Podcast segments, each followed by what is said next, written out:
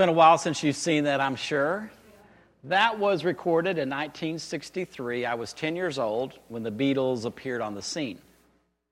Now, the reason I wanted to kind of have that flashback is, is I, I think there was something going on behind the scenes of the Beatles singing that song. And, and what it is, is the Beatles would be part of the generation that followed the builders.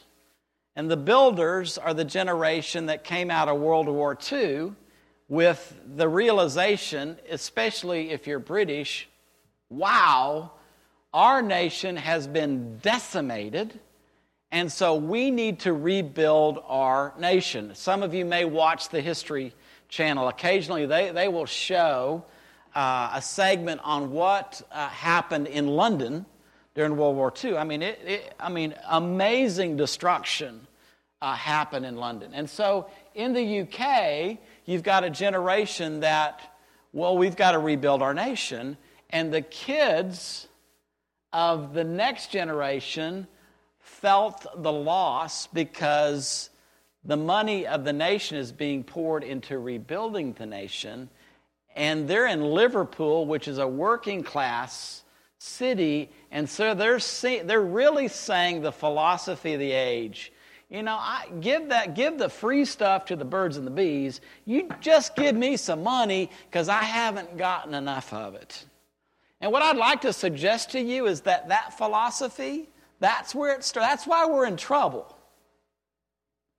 The debt that we continue to not pay off started in World War II. And so, really, every generation since there has been, we've really been singing this song. This has been our philosophy of life. I mean, we can't imagine going throughout a day without some money. I mean, most days, everyone, there's an exchange of money. Now, we like to receive money more than we give money, but there's still, you know, life without some kind of exchange of money seems real foreign to most of us. And what comes along with money some, is worries. Like right now, as a nation, we're, we're really worried. I mean, we've just come through the elections, and now we're talking about fiscal cliff, and that sounds really foreboding, doesn't it? I mean, it's all about, wow, money. This morning, we're going to contrast I want the money with Peter, who says, I don't have any money. But what I do have, I'm going to give you. You see, ministry can happen, like really significant ministry can happen without money. Again, that may, again, that may, wait, because we, we, put, we put a price tag on most everything we do. Well, if we had the money, we could do that. But that's not the mentality that Peter had. And he, and he learned that mentality from Jesus. So ministry can happen without money. Before we read the passage, one last thing. The Beatles got the money. They got lots of money. But did that money bring them happiness? No. It brought them a lot of sorrow. So, money is not the answer to everything. So, if you would stand with me, let's look at Acts chapter 3, verse 1 through 6, 16. If you want to follow along in your Bible, great. If not, follow along and I'll read the passage. One day at 3 o'clock in the afternoon, Peter and John were on their way into the temple for prayer meeting. At the same time, there was a man crippled from birth being carried up. Every day he was set down at the temple gate, the one named Beautiful, to beg from those going into the temple. When he saw Peter and John about to enter the temple, he asked for a handout. Peter, with John at his side, looked him straight in the eye and said, Look here. The lame man, the crippled man, looked up expecting to get something from them. Peter said, I don't have a nickel to my name. But what I do have, I give you. In the name of Jesus Christ of Nazareth, walk. He grabbed the crippled man by the right hand, pulled him up, and in an instant his feet and ankles became firm. He jumped to his feet and walked. The man went into the temple with them, walking back and forward, dancing and praising God. Everyone there saw him walking around, praising God, and they recognized him as the one who sat begging at the temple's gate, beautiful, and rubbed their eyes, astonished, scarcely believing what they were seeing. The man threw his arms around Peter and John, ecstatic, and all the people on the Temple Mound ran up to where they were, were at Solomon's portico, porch, to see it for themselves. And when Peter saw he had a congregation, he addressed the people. Please have a seat. Last week we talked about this new community that's forming in Jerusalem. It's a community of Jews that are now following Jesus. It's a community of 3,120, and then God just keeps adding to their number every day. It's people that change their mind about Jesus. It's people that believed at one time, well, Jesus is a criminal, Jesus is a religious heretic, Jesus is, is against our, our faith. Well, they've changed their mind. No, He's the Lord, He's the Messiah, He's the King. I want to follow Him. He's not dead, He's alive. So all that's happening. And they get into this daily routine, they get into this daily discipline that we talked about last week. So together, thousands of people are in a daily discipline of worship at the temple. They're in a daily discipline together of, of dispersing into homes in Jerusalem and sharing meals. Together, they are just, they're, they're dividing food amongst each other, taking care of each other. Their hearts are full of joy and simplicity, and together they're praising God. What Peter and John are doing is they're showing up in this daily discipline of prayer at the temple at the afternoon prayer. Within Judaism, at the temple, there's three times of prayer there's morning prayer, there's afternoon prayer, and there's evening prayer. So again, there, this discipline is happening. But, but notice, notice the kind of the, the timing thing. So they're showing up, they're just going about it, their daily routine, and at the same time, there's another family going about their daily routine. They're bringing their son or their brother or their friend, someone that was born crippled, someone that could not walk he, he was brought each time of prayer and placed at one of the gates into the temple where he could beg, ask for alms. I need help. I don't have a way to make a living. So, the timing of this, how these two come together, they come together at a place called the Gate Beautiful. Nobody knows exactly where that is, but in all likelihood, it's not an interior gate. It would be an exterior gate. The reason for that is when, you're, when you were lame, when you were disfigured, under the law, you were not allowed access up on the Temple Mount. You, you couldn't go and, and provide a, a sacrifice, you, you couldn't participate because of, of being crippled. This is one quote that just kind of brings that home. There were quite severe restrictions concerning the cultic functionality of anybody with a deformity. According to Leviticus 21, physically disabled people had no business whatsoever to even enter the temple, let alone serve as priests, for fear of polluting the house of Adonai with their perceived impurity. Now, this is before the ADA, because this would never fly in our day. But anyone with a physical deformity was restricted from participating in worship in the temple. And they were not only restricted, but they carried with them a stigma of you're unclean. Remember the, the time that the disciples see a, a person had been born blind, and the disciples asked Jesus, Well, is he blind because of his sin or the sin of his parents? So there's really this really, really negative attachment to anybody that was blind, lame, deaf, mute. They're unclean people. Something has gone wrong in their life. So when this man is being set at this gate called beautiful, it's not really very beautiful in his life. I mean, he's living a life he can't walk, has never walked all of his life. And he's also living a life where, where there's social stigmas upon him. And, and Peter begins, there's something profound in this when he says, Look at me. Because the picture is like most people, even today, that would be asking for alms. Not many people look you in the eye. You know, do you have some extra money? It's kind of like, I'm ashamed to be asking you for money but I'm in desperate straits. Now, notice what Peter does. Look at me. Look me in the eye. So there's so much going on. It's so great. And it's interesting as that interaction begins, we, we begin to just this intriguing idea that Peter's out there doing ministry without a credit card or some dollar bills. I mean, he's doing ministry without money. Because when Peter says, I don't have a nickel to my name, that's, that, it's true. I have no silver and gold. I don't, I can't, you know, I can't give you a dollar bill. I can't charge it. I, I cannot contribute to your need financially. Now, if you think about it, this is not the first time that Peter was out of money. There was another time. This is a, I think this is a hilarious conversation. You can back up and read it in your Bible, Matthew 17.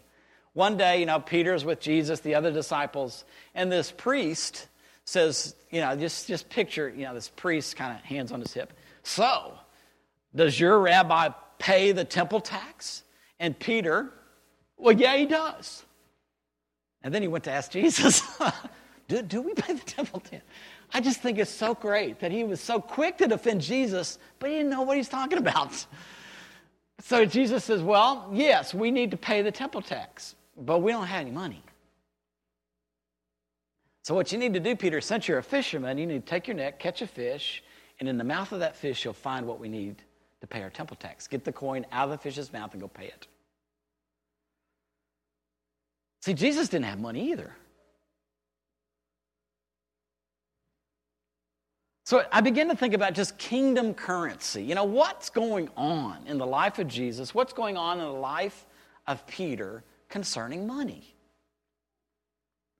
So I remembered they're living in community, so all the believers lived in a wonderful harmony, holding everything in common. They sold whatever they owned, and it seems that the emphasis is they sold the excess property, the excess belongings. They, they, they entered into a more of a lifestyle of simplicity, selling the excess. They pooled their resources so that each person's need was met and what they tended to do, they brought, they brought the proceeds of their, their sale and they gave it to the apostles to distribute. So when Peter is walking around and he doesn't have any change in his pocket, it's because he's given it all away to the benefit of the community. So he had learned from Jesus the value of caring for others. A friend one time defined prosperity as the ability to meet every need. And so here they are living in a community, and every need is being met, and the funds that come in travel through an apostle like Peter to care for others. And then I begin to think, oh, well, where, where, where did he learn to do that? Well, it's things like this. In Matthew 17, the parables of the kingdom, God's kingdom is like a treasure hidden in a field for years and then accidentally found by a trespasser. And the trespasser, the finder, he's ecstatic. What a find! And he proceeds to sell everything he owns to raise the money and buy that field because there is a treasure called the kingdom of heaven that I can sell everything for and, and purchase. And then God's kingdom is like a jewel, a jewel merchant on a hunt for an excellent pearl. And finding one that is flawless, he immediately sells everything and buys it. So it seems that Peter is living out something that Jesus taught him, which was sell everything so that you can get the kingdom. It reminded me of that conversation Jesus had with the rich young man. How, how, what, do I, how, what do I need to do to get in on this? And Jesus said, Well, you need to sell everything that you own and give it to the poor and come along. You see, they're living, they're actually living this. Then they actually took Jesus at his word and they're actually practicing this.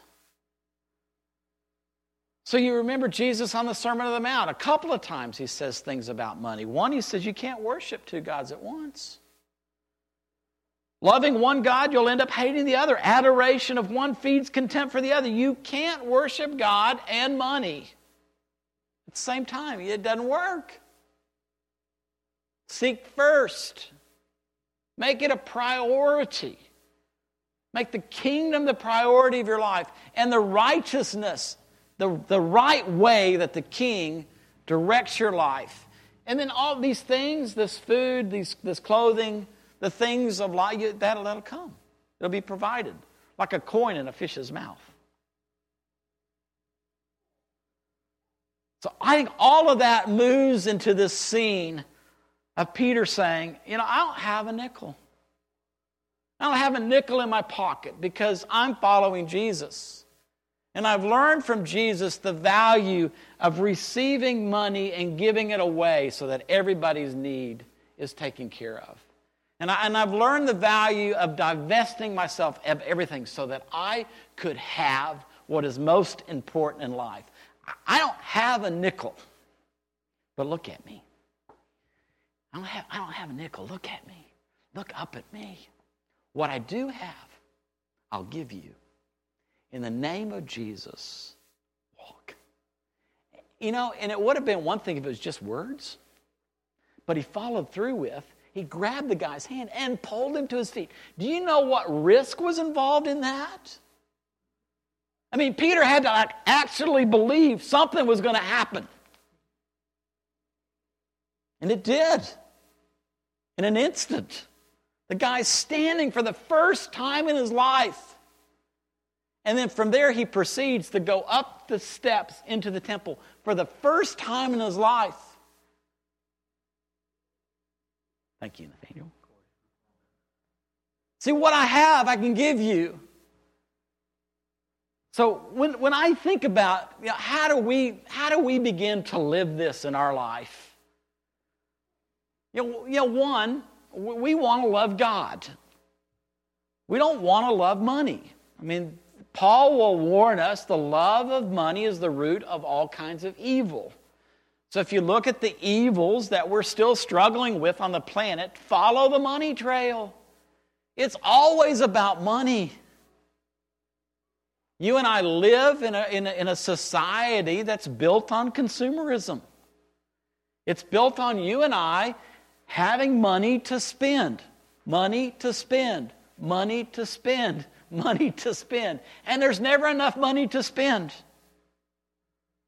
And so we, we can get sucked into, don't let the culture around you squeeze you into its mold. We can really get sucked into focusing on money more than we focus on Jesus. And I think we need to really encourage each other that we keep the focus where the focus is. We want to love God first and foremost. And yes, we want to be good stewards. I mean, money is a reality. we are going to have to deal with currency, but it doesn't need to control our lives. We don't need to be singing the song of the Beatles. And from there, we, we want, we, I mean, I, I don't know what it is, but we, we've got to divest ourselves of anything that keeps us from the kingdom. I mean, it, truthfully, we love our home. We love where we live. We have a refuge. We feel so blessed, so thankful. But if I sincerely, and I think with Susan, we'd have to do this together. If we felt like our home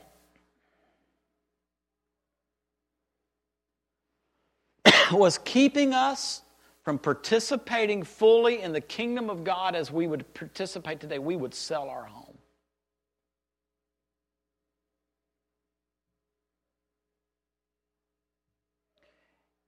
And if the funds from the sale of our home were in the way of us fully engaging in the kingdom of God, we would give the proceeds of our home away. Wouldn't we? Oh, we'd have to have a conversation.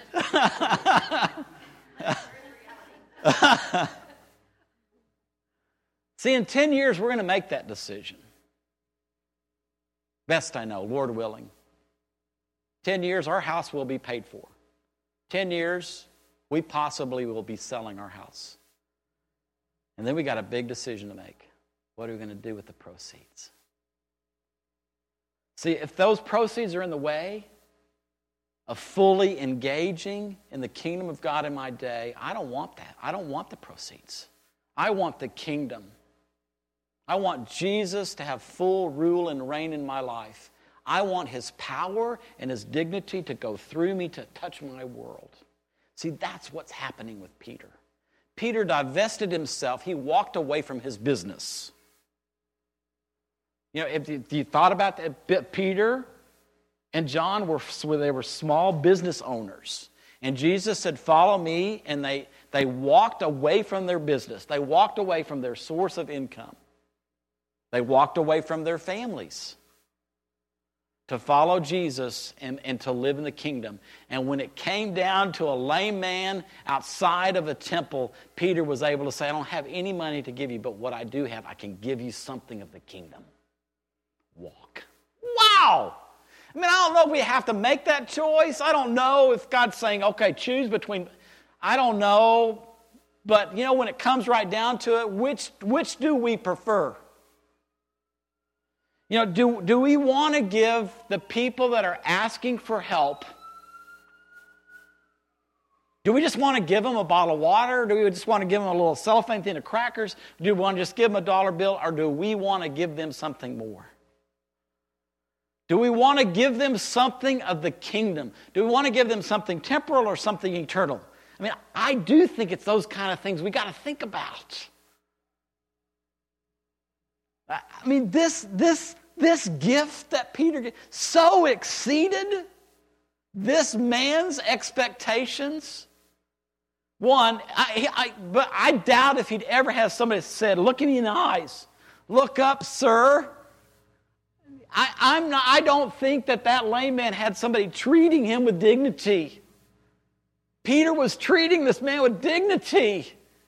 Because the kingdom is about treating others with dignity, recognizing the image of God stamped in you. I don't care if you're crippled.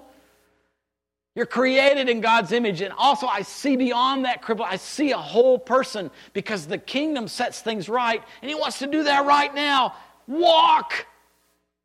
Man, the guy, he did had no expect. All he expected was dink, a coin in his cup. Dink. And what did Peter? He so exceeded his expectations. He, he was treated with dignity, and then he was healed. He walked. So again, we don't we want we want to be that kind of community that we give more than money out to people. And we so exceed the expectations of the people in need around us. See, I, I, I know I, I want us to receive power from this doesn't happen in and of ourselves. I mean, receiving power from the Holy Spirit, which sets things right now, demonstrating the kingdom of God that has come and is coming. So, if you think about it for a moment, in the garden, God originally created man, woman, trees, keep going. That's, that's, that was perfection. There wasn't a lame person running around the garden. Then, if you jump over the present age that we're living in to the age that is coming after Jesus' return, there won't be lame people running around there. There'll be no crippled people in eternity. And so, this wholeness from what God originally created, that wholeness is going to be restored in a universal sense. Everything that went wrong with the fall of mankind and the fall of the universe is going to be corrected. And what Jesus has done, he's introduced that future kingdom into the now. And so, any person blind, any person deaf, any person mute, any person lame, then you start going down the things that are going on in our lives any person with cancer, any person with heart problems, any person with, you know, an Achilles heel that's gone crazy. when those are when those are made right in the now, that's the kingdom of God. That's a demonstration of where we're going, where things are going to end up. And it's the Holy Spirit that empowers people to participate with the God who's setting things right. That doesn't happen all the time, but it has the potential of happening all the time. So we want to be that kind of a community who receives power from the Holy Spirit. And when we get in these situations, we're in relationship and we're listening as God gives us instructions. Today, I want to set things right in this person's life, so do this. And it demonstrates the kingdom that Jesus announced and the kingdom that is coming. This is the kind of community we want to be. Now, one of the ways we're trying to live out, we're trying to kind of take the big picture, that was a pretty big picture. We're trying to bring it down to just relationship, one on one. And so we've talked about two chairs, and we want to talk about that again today. But before I talk about it, why don't we all kind of move about so that there's at least a chair between you and the other person? So you got to have an empty chair next to you.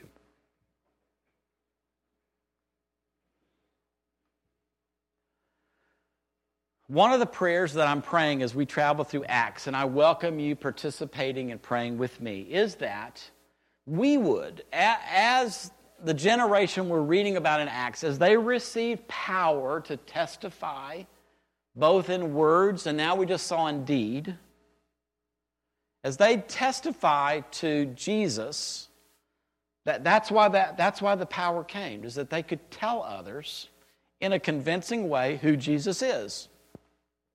So convincingly that people followed them. Well, I would love for that, to, that same power through the person of the Holy Spirit to come upon us. And we do the same thing. We'd be able to declare by deeds and by words who Jesus is, and people would be convinced to come along with us in following Jesus. So we talked about who, who is the person in our life that we could befriend. So say good morning to the person next to you because you've already decided who that person is. So, hello, person next to me. And then, then we talked about how do we then enter into that person's world. And, and that's based upon how, how God's treated us. Jesus never said, you know, uh, you need to come up to heaven and figure it out. He said, I'm going to come into your world so that you can get to know me. So, in some ways, the church has always made the mistake. Uh, well, we'll just we'll make sure we have a good banner on the front of the church, and We'll make sure people know, you know, when we meet, and we'll, you know, we'll be winsome. We'll just invite people to just come to us. Well, Jesus never said invite people to come to you. He said go to them. And he modeled that. So we need to go to people. We've got to enter other people's worlds. Then as we go, we want to start conversation. But when you start conversation with people that you're befriending that don't have a friendship with Jesus, you don't want to start with Jesus. You don't want to start with church. You don't want to start with the doctrine of double predestination. I mean, we sometimes we, we just throw this stuff into conversation and people go, what, where did you come from? What, what language are you speaking? Can you define that for me? I don't know what that is. Maybe I don't even want to know what that is. So just talk about your dog. Talk about your favorite food. Talk about a sporting events. Talk about what's in the news. Just be a friend. Talk about what you're interested. Find out what they're interested. Have conversation, and then do it again, and do it again, and do it again.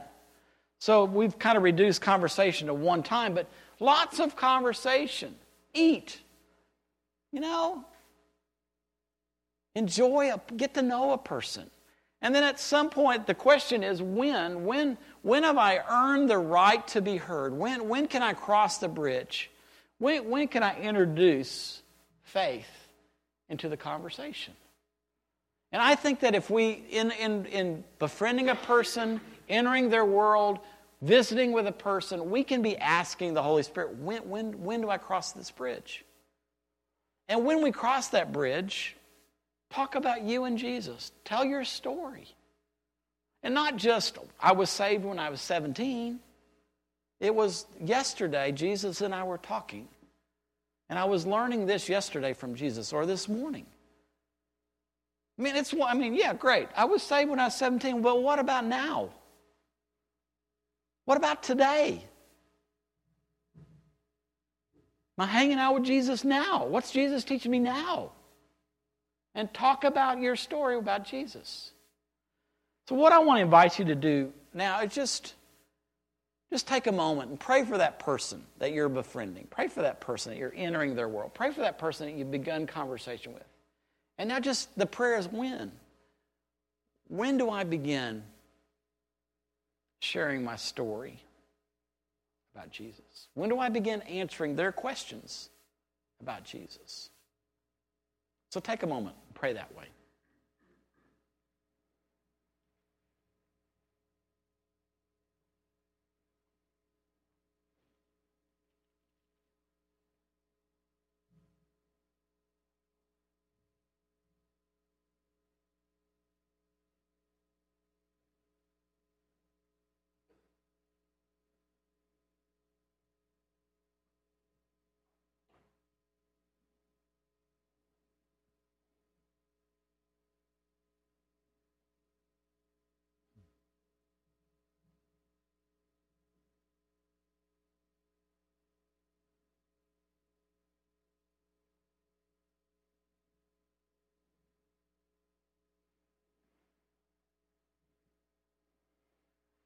Holy Spirit, thank you for the people in our lives that we want to befriend.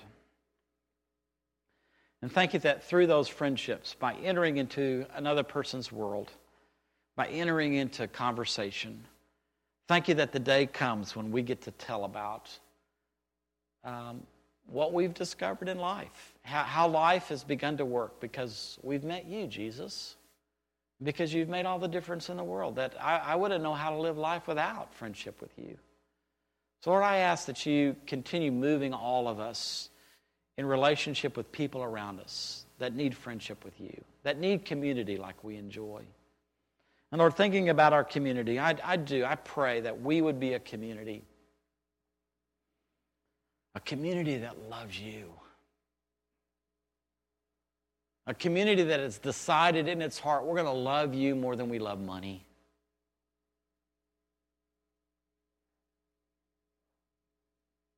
Lord, we want to be a community that divests ourselves of anything that keeps us from full participation in your powerful and dignified rule. Lord, we want to be a community that gives far more than money to those that are in need all around us. We want to be a community that exceeds the expectations of those that are looking for help. And Holy Spirit, we, we want to be a community where you empower us with abilities that are beyond ourselves, where we, we naturally, supernatural become people who participate in what you're doing in our day. You're setting things right. You will not be stopped. You will set things right on planet Earth. And when you return Jesus, you'll finish it. So we want to join you, Lord. We, we want to just I would invite you to empower us uh, to do deeds of your kingdom, to speak of your kingdom, to join in what you're doing and setting things right, Lord. Not, not settling for things as they are, but, but praying, beseeching, uh, petitioning that, that, Lord, you would work through us to set things right. Lord, this is the community that we want to be, but you can activate that. So we invite you activate our hopes and our dreams in the name of Jesus. Amen. Thank you for our morning together. I look forward to hearing our stories as we kind of keep moving down this path of befriending people. So uh, keep, keep, it, keep at it, and we'll talk to you soon. Thanks.